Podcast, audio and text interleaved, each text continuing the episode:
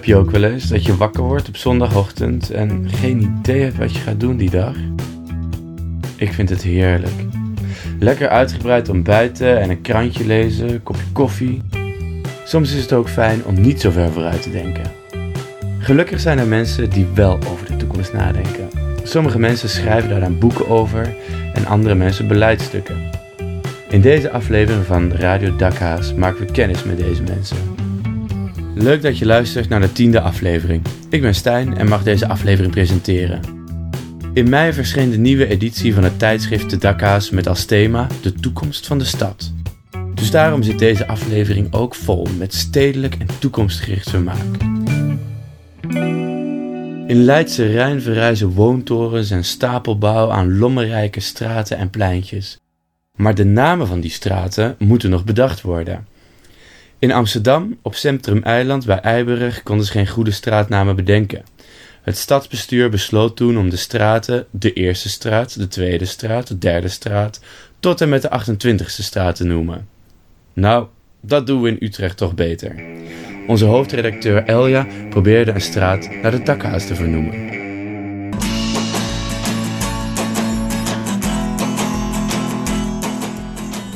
Kijk, het begon eigenlijk als een geintje, of meer een journalistiek experiment. De nieuwe dakhaas gaat natuurlijk over de toekomst van de stad. En als er een nieuwe stad wordt gebouwd, dan komen er allemaal nieuwe straten bij. En die straten die moeten een naam hebben. Dus ik dacht, ik ga een artikel schrijven over straatnamen. Nou, in Utrecht hebben ze daar een commissie voor. Die commissie die adviseert het college over nieuwe straatnamen. En uh, daar is ontzettend veel interessant en leuks over te vertellen. Dus ik heb me daar helemaal in verdiept. En ik kwam erachter dat de gemeente heel erg open staat voor suggesties van burgers voor nieuwe straatnamen. Ik ga gewoon indienen dat er uh, een straat naar de dakhaas vernoemd moet worden in Utrecht. Het is een echt Utrechts woord. Het klinkt superleuk. En het is een goede manier om te kijken hoe die procedure nou helemaal in zijn werk gaat. Dus uh, ik heb mijn artikel geschreven en ik heb officieel een mailtje gestuurd naar de commissie straatnaamgeving. Vorige week, woensdag, kreeg ik een mail. Beste Elja, hierbij ontvang je de agenda voor de vergadering van 13 mei aanstaande. Ik hoor graag nog even of je erbij bent. En in die agenda, daar staan dus uh, diverse punten. Bijvoorbeeld uh, onderschriften is één punt. Uh, straatnaambesluit Merwede zone. Naamgeving Wisselspoor, deelgebied. En dan om 5 over 1, agenda punt 6. Verzoek vernoeming straat naar Dakhaas. Met als eigenaar van het agendapunt Elja Looijenstein. Nou, dat ben ik. ik heb geen idee of ze het echt serieus in overweging nemen. Of ze me heel hard uit gaan lachen. Of ze me een soort van door gaan zagen met argumenten om een straat Dakhaas te noemen. Stel je voor dat ze echt zeggen van het lijkt ons een goede nieuwe naam voor een straat ja, dan zal ik moeten verhuizen.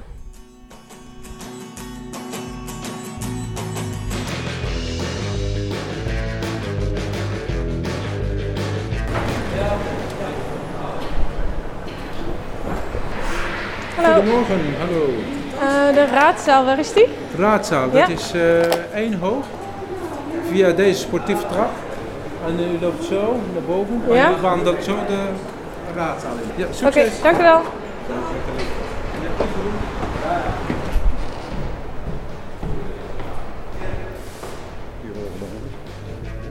Kom voor de straatnaamgeving, commissie.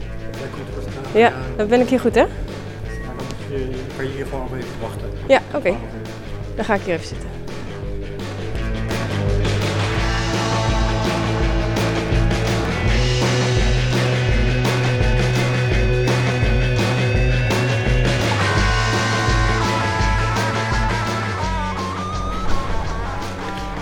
Nou, de vergadering is voorbij. Het was echt heel erg leuk, vond ik zelf. Het was een hele ontspannen vergadering. En het uh, allerleukste vond ik dat je dus echt merkte dat deze mensen echt met de toekomst van de stad bezig zijn. Want die beslissingen die zij maken, die gaan gewoon 100 jaar of misschien wel langer mee. En zij bepalen hoe zo'n straat gaat heten en waar, ja, waar mensen naartoe moeten rijden, waar mensen gaan wonen. Eh, ik mocht helaas zelf dus eh, niet opnemen, maar de voorzitter was heel aardig en die heeft na afloop nog wat vragen beantwoord.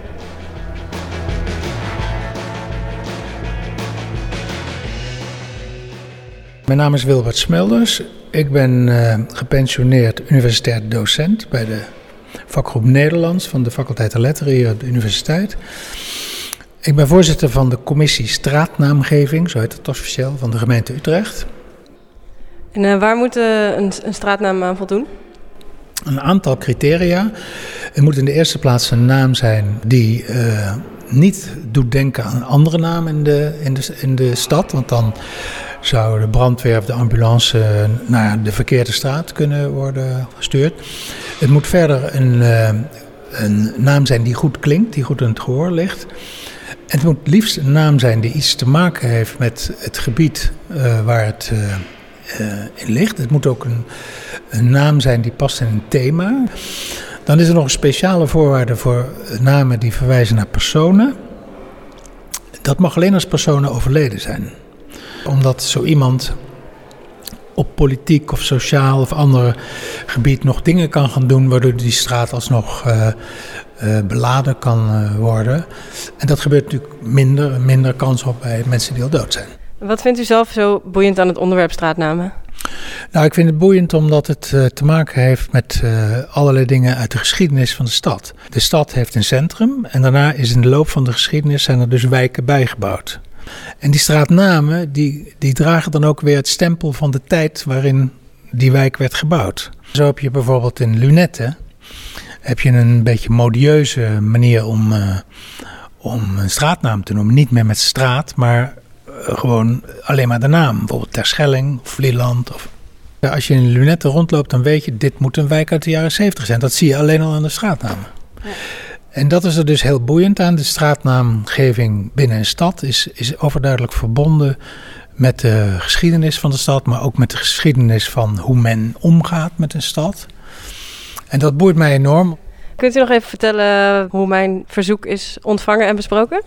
Ja, we hebben uh, aanvankelijk daar een beetje gereserveerd op gereageerd, omdat het een, de naam was van een blad. En het ons niet duidelijk was of het nou ging om het woord of om het blad. Als het namelijk gaat om het blad, dan denk je, ja, waarom niet een Duikstraat? Waarom niet de Utrechtse bijlagen van de AD-straat, et cetera? Dan kom je natuurlijk in de problemen, want dan, dan heb je om te beginnen niet genoeg namen, want er zijn niet zoveel kranten in Utrecht. Dus dan krijg je een heel klein wijkje, dat speelt ook mee.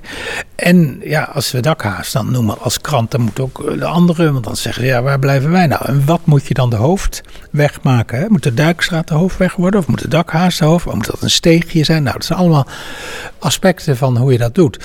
Iets anders is het als je het woord dakhaas neemt als typisch Utrecht woord, wat jij uh, hebt voorgesteld. Dan weet ik niet hoeveel typisch Utrechtse woorden er zijn. Dus dan zeggen we, nou, kom maar op met die Utrechtse woorden. En dan gaan we wel kijken of genoeg zijn. En of dat wel aardige woorden zijn, of misschien heel erg vervelende woorden. Nou, dat zijn allemaal uh, aspecten van onze reactie op zo'n verzoek.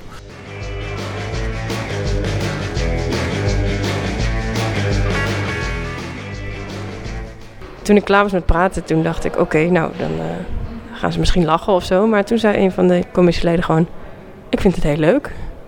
Nou, was ik al vrij verrast. Uh, maar het, uh, moet wel passen in een bepaald thema. Dus nu hebben we afgesproken. Ik ga een lijstje maken van Utrechtse woorden. En dan ga ik gewoon uh, daar nog een keer over mailen. En straks heb ik misschien niet eens één nieuwe straat maar gewoon een hele nieuwe Utrechtse wijk.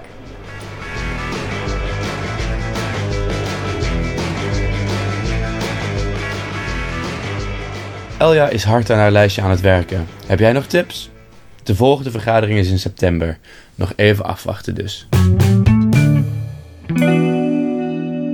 Van die kroegjes waar nooit iemand komt. Daar fiets of loop je langs. Je kunt kort naar binnen kijken, maar naar binnen gaan? Waarom zou je? Gelukkig hebben we nu Mark en Hugo, die maandelijks verslag doen van hun cafébezoek. Ondertussen leren zij ons levenslessen zoals je die alleen in kroegen kunt vinden. Dit keer waren zij in Het Kroegje op de Jacobijnenstraat. Het is een zonnige dinsdagnamiddag en het is gezellig druk op de terrassen langs de Oude Gracht. Zo niet bij Café Athene, dat sinds kort Het Kroegje heet. Eigenlijk is daar nooit iemand, behalve dan het oudere echtpaar dat de zaak bestiert. De deur van het iets wat vervallen pand aan de Jacobijnenstraat staat open. Drie vrouwen aan een tafeltje ontvangen ons hartelijk, maar klinken ook iets wat verbaasd. Hallo. Hallo. Goeiedag. Hi. Hi. Hallo. Hi. Goeiedag. Ze stemmen in met een interview, maar verlaten daarna ook meteen het café. Het donkere café met de TL-lichten rond grote spiegels aan de wand. In alle hoeken Griekse standbeelden met een bloempotje op een kop. Een donkerrood systeemplafond. Een schilderij van een Grieks landschap en de airco zoomt. In de hoek aan de bar zit een man van ongeveer 70. Naast hem een asbakje met een sigarettenpeuk. De eigenaar. Met hem mogen we praten. We gaan aan de bar zitten en bestellen een drank. Heeft u een ehm, alcoholvrij biertje wat ik zou kunnen drinken? Denk het wel. Denk het wel. Even kijken. Hier niet. Oké. Heeft, wat heeft u nog meer? Ehm, Gewoon bier. Fles bier. Ik wil wel gewoon een flesje bier. voor mij anders een, een sapje of zo? Dat komt.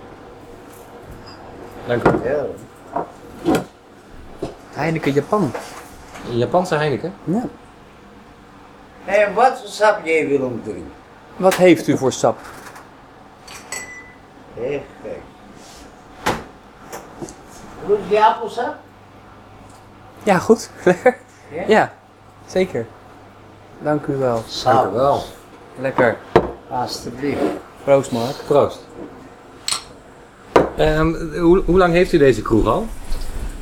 Al 49 jaar. 49 jaar. Ja. Sinds 72. Die was een Chinese restaurant hier. Ja. Hoe komt dat Kom uit Griekenland? Athene. Uit Athene? Eh, w- wanneer bent u naar Nederland gekomen? Eh, de tweede dag van de kerstmis 69. Tweede dag van de kerstmis. 69. hè? 69. En, en wilt u vertellen waarom u naar Nederland bent gekomen? Omdat was, ik ben eigenlijk kapitein. Kapitein. Ja. Ik heb gestudeerd. Dat was mijn ouders hier. Mijn moeder, mijn zus, mijn broers. Ja. En toen ik gekomen hier, Ja. Ja, ik heb het gehoord daar eigenlijk in Rotterdam. Grote maatschappijen, Ja. iets is beter. Ja. Ik wou varen in Rotterdam. En mijn vader heeft mij niet gelaten. Nee, zegt hij. Dat is zeer gevaarlijk. Is gevaarlijk. Ja. Ja. Dus u mocht niet meer varen toen? Nee, ik heb niet gevaren. Eigenlijk had u als droom om kapitein te worden, de hele wereld over te varen. En nu heeft u een kroeg in Utrecht. Ja.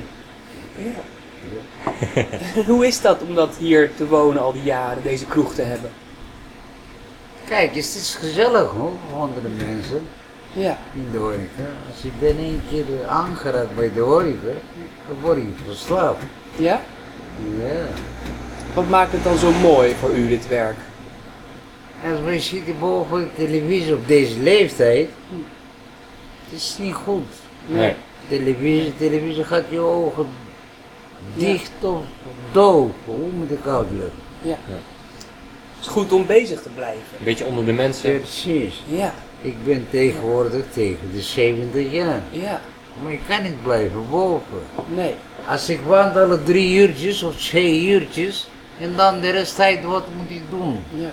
En, en hoe gaat het met de kroeg? Hm, Soms wel, soms niet. Twee klanten, wij bla bla. Hoe zou dat anders kunnen? U heeft wel sinds een paar maanden heet het nu het kroegje. Daarvoor heet het volgens mij Café Athene. Klopt dat? Ja. Heeft dat... Werkt dat al? Komen daardoor meer mensen?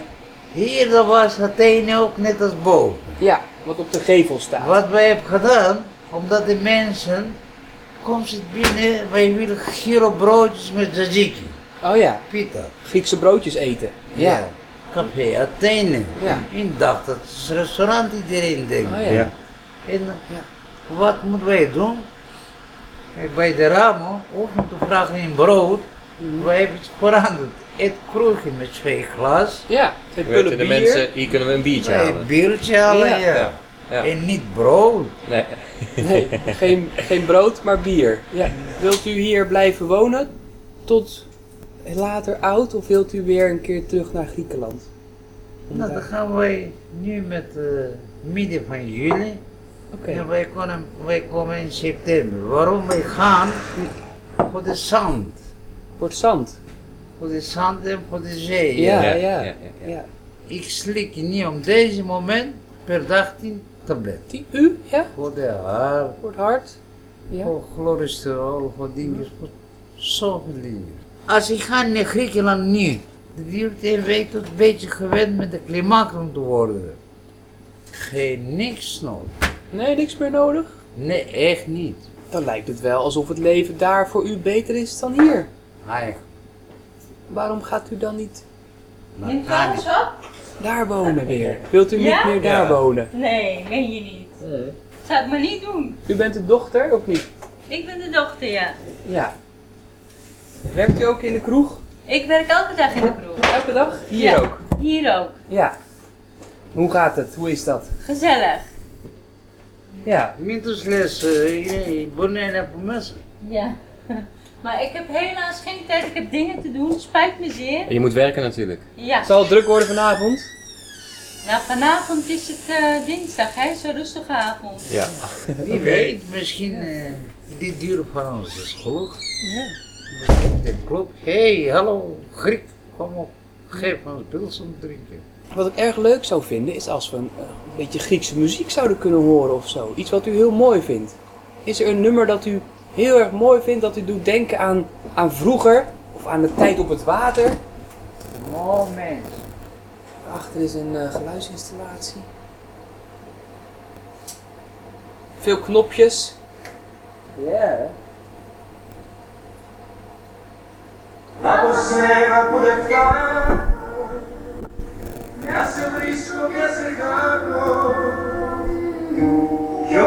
Hij plaatst het wel.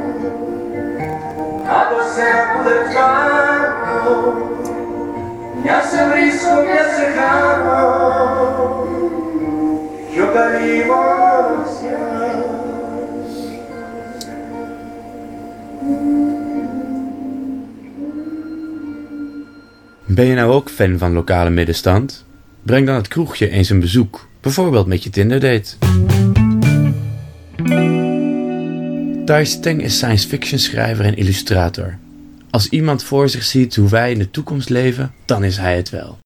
Hij was ooit lid van het Giezelgenootschap, een groep schrijvers, waaronder Paul van Loon, die uitsluitend griezelverhalen voor kinderen schreven. Ziet hij de toekomst ook zo griezelig in? René zocht hem op om hem eens stevig aan de tand te voelen.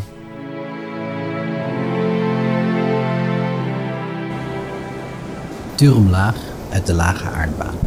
In de 21ste eeuw zou de wereld amper meer herkennen. Engeland is tot een groen-bruine vee gereduceerd, met enkel de bergtoppen boven de golven.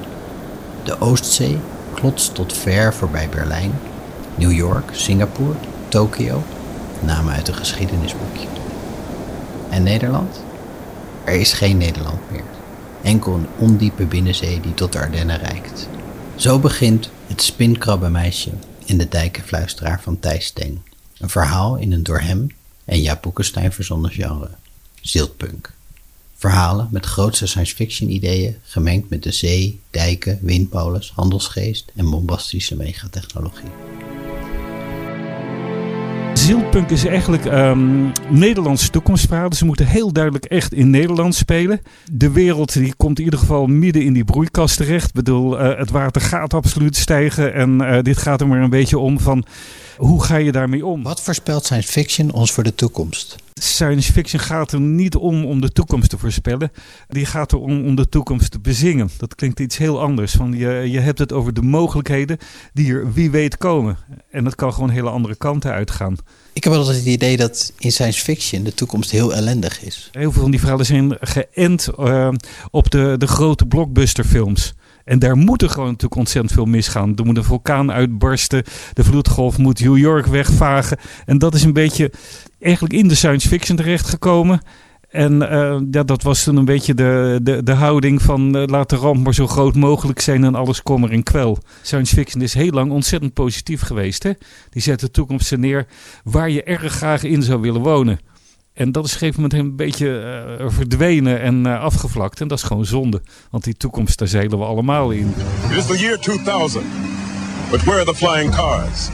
I was promised flying cars. I don't see any flying Wat ze toen toch beloofd was inderdaad die, die vliegende auto's, uh, uh, zelf vliegen, uh, straten die van die reusachtige Schiphol-rolbanen waren.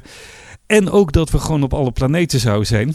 En ze dachten ook dat die planeten allemaal een stuk interessanter zouden zijn dan ze bleken te zijn. Ik bedoel, uh, Mars, ja, dat, er, er zou waarschijnlijk wel iets groeien. Er zou ook wel ander leven zijn. Ze dachten dat Venus een reusachtige oceaan was. En alle, ja, alle planeten van het zonnestelsel zijn wel fascinerend, maar ook godvergeten onbewoonbaar en levensgevaarlijk.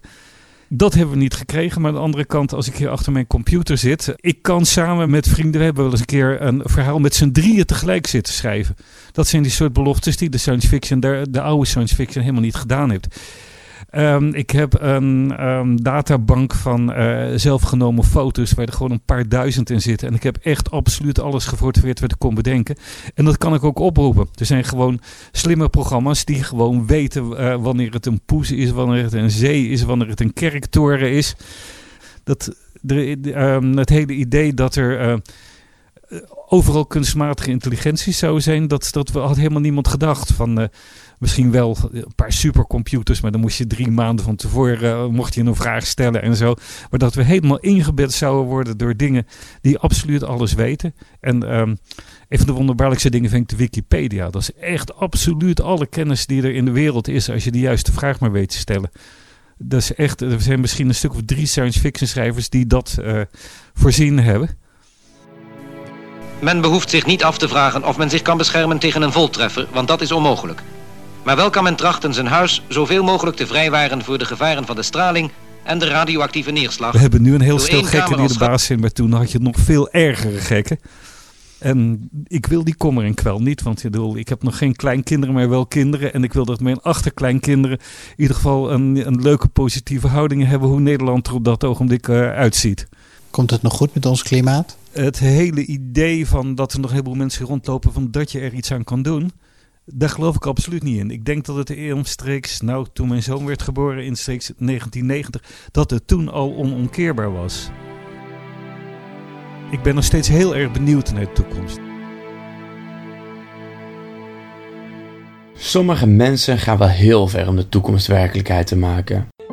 Achter de etalage van zijn tattoo- en piercing shop vindt Tom van Oudenaarde hoogstpersoonlijk uit hoe nieuwe technologie en ons lichaam samen kunnen werken. Daarvoor moet je dan wel die technologie in je lichaam stoppen. Ik zocht hem op voor een interview en mocht meekijken bij het implanteren.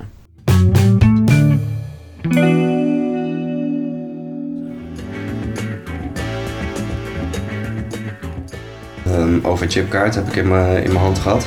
Een overchipkaart dat past natuurlijk niet, dus ik heb illegaal een overchipkaart, althans 10 stuks, uit elkaar gehaald. Om te leren hoe het precies werkt. Daar hebben we een nieuwe chip van gemaakt, die in een speciale siliconen gezet. En die hebben we in mijn hand gezet. En daar heb ik drie, of drie, vier maanden heb ik daarmee rondgelopen. En dat is gewoon functioneel. Uh, dus ik reis er gewoon met de bus voor de grap, met de trein, uh, dat soort dingen.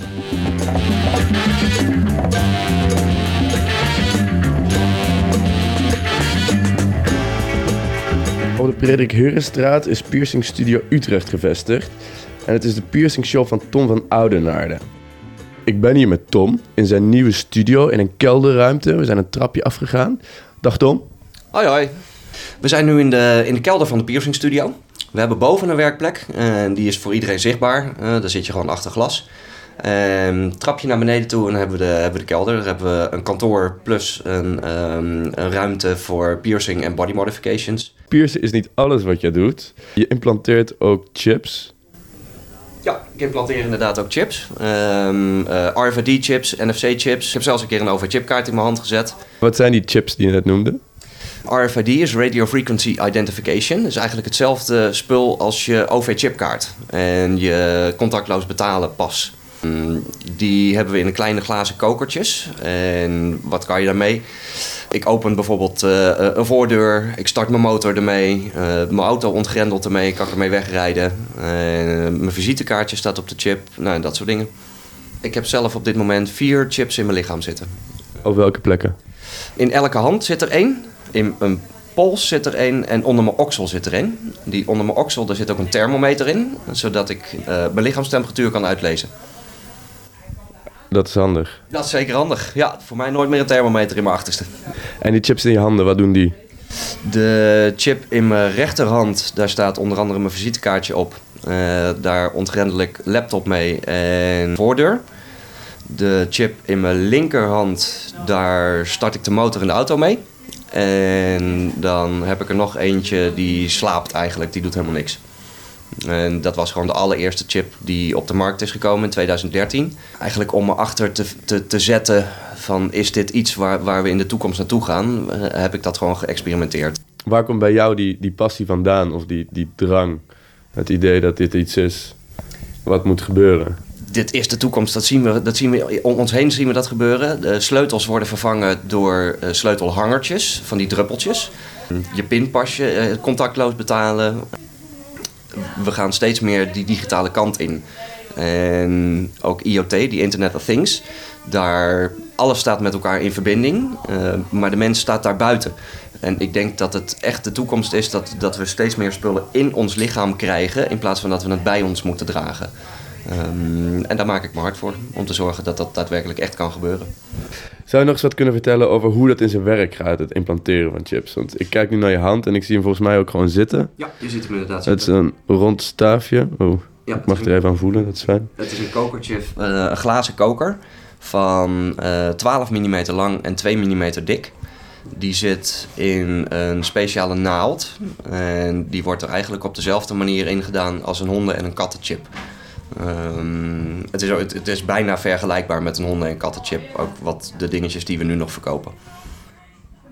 En dan wordt er een, een, een gaatje gemaakt in de huid? Of hoe, hoe- Ja, het, het wordt is, eh, ingeschoten? Hoe... Nee, je, je steekt de naald steek je, steek je erin, eh, steek je de huid in. En je drukt aan de achterkant van de naald op een knop. En de chip schuift naar voren toe. Die blijft achter in de huid. Je haalt de naald weer weg, plakt er een pleister overheen. 30 seconden is klaar. Dus eigenlijk heel simpel. Het is heel simpel. Ja.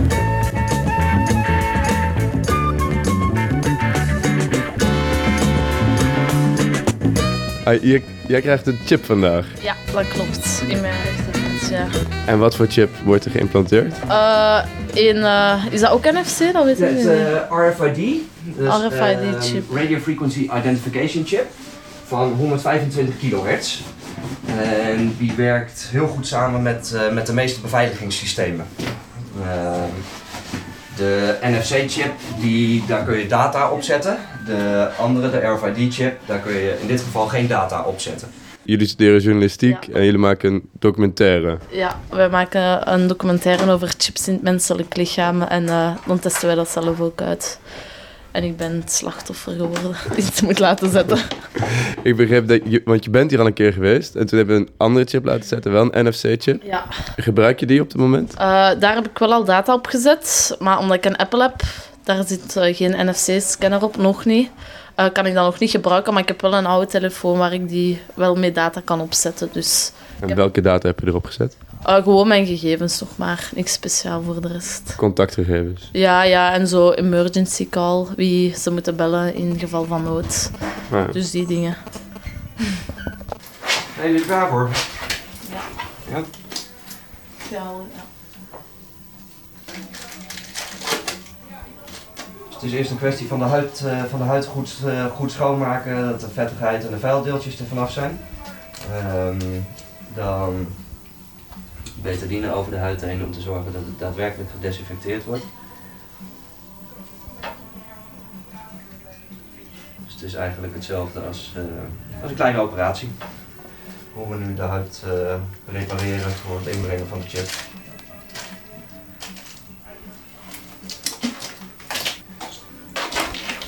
Ben je zenuwachtig? Nee, Nee. ik heb dat vorige keer ook al laten doen, hè, dus die stress is nu wel weg. Omdat ik weet waar ik, waar ik mij aan moet verwachten. Dus. Ja. En juist dat zijn van die momenten dat je denkt, fuck, vandaag wordt hij wel oud. Ja, dat zou kunnen. Ben je nou zenuwachtig aan het maken? Nee. Ik merk Klein dat- beetje, maar- Ik merk dat altijd aan mezelf. Dat ik, eh, weet je... Misschien moet ik toch maar zenuwachtig zijn dan. Piercings en zo, dat doet allemaal geen pijn. En dan, dan als je de laatste piercing hebt laten zetten, dan denk je van... Goh, ja, ik voel er eigenlijk helemaal niks van. En dan ga je de, de keer daarna en dan denk je... Fuck, hij doet auw. Eh, je gaat echt niet door de lucht vliegen hoor. Ja, Komt nee. helemaal goed. Nou, daar ben je niet bang voor. En heb je, die, heb je die chip nu al in de naald zitten? Ja, die nu de verpakking zit, houdt? zit voor, eh, vooraf in de naald. Eh, de chip zelf is dus 2 mm dik, de naald is 2,5 mm dik. Ah, dat is gewoon voorverpakt. Precies. Bent u er klaar voor? Ja. Diep inademen.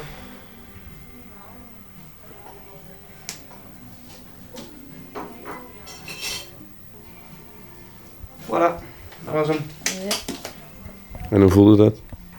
Gelijk een priksje, hè. Ah, ja. Maar het viel goed mee.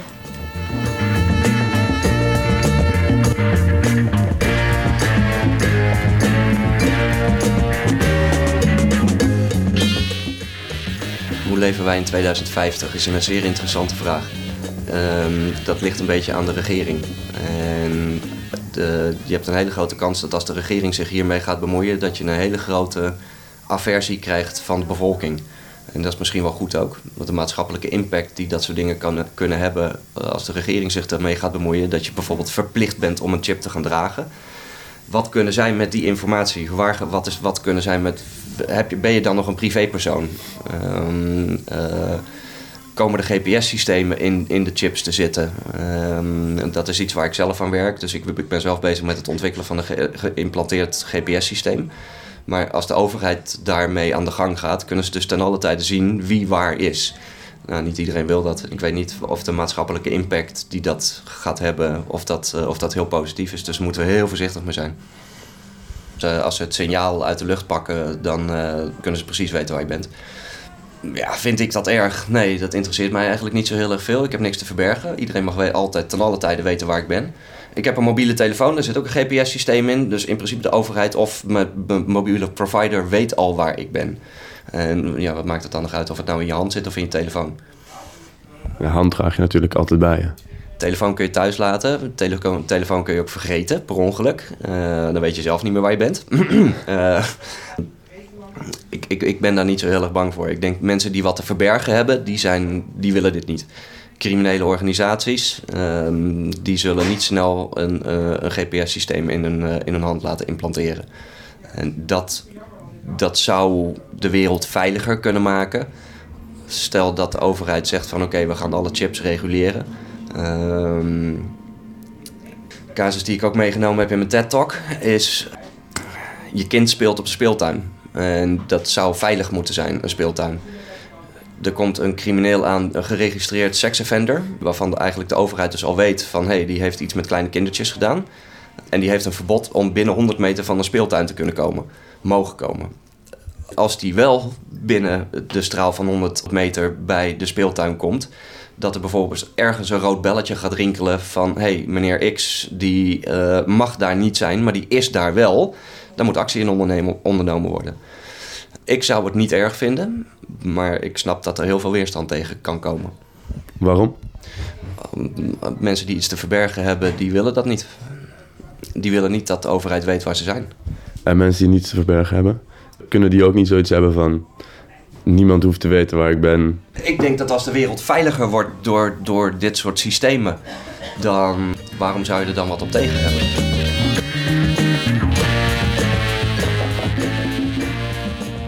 Deze podcast werd gemaakt door Elja Looijenstein, Hugo Verkleij, Mark Voortman, René van der Veer, Ties Timmers, Suzanne Thomas en ikzelf, Stijn Verkammer.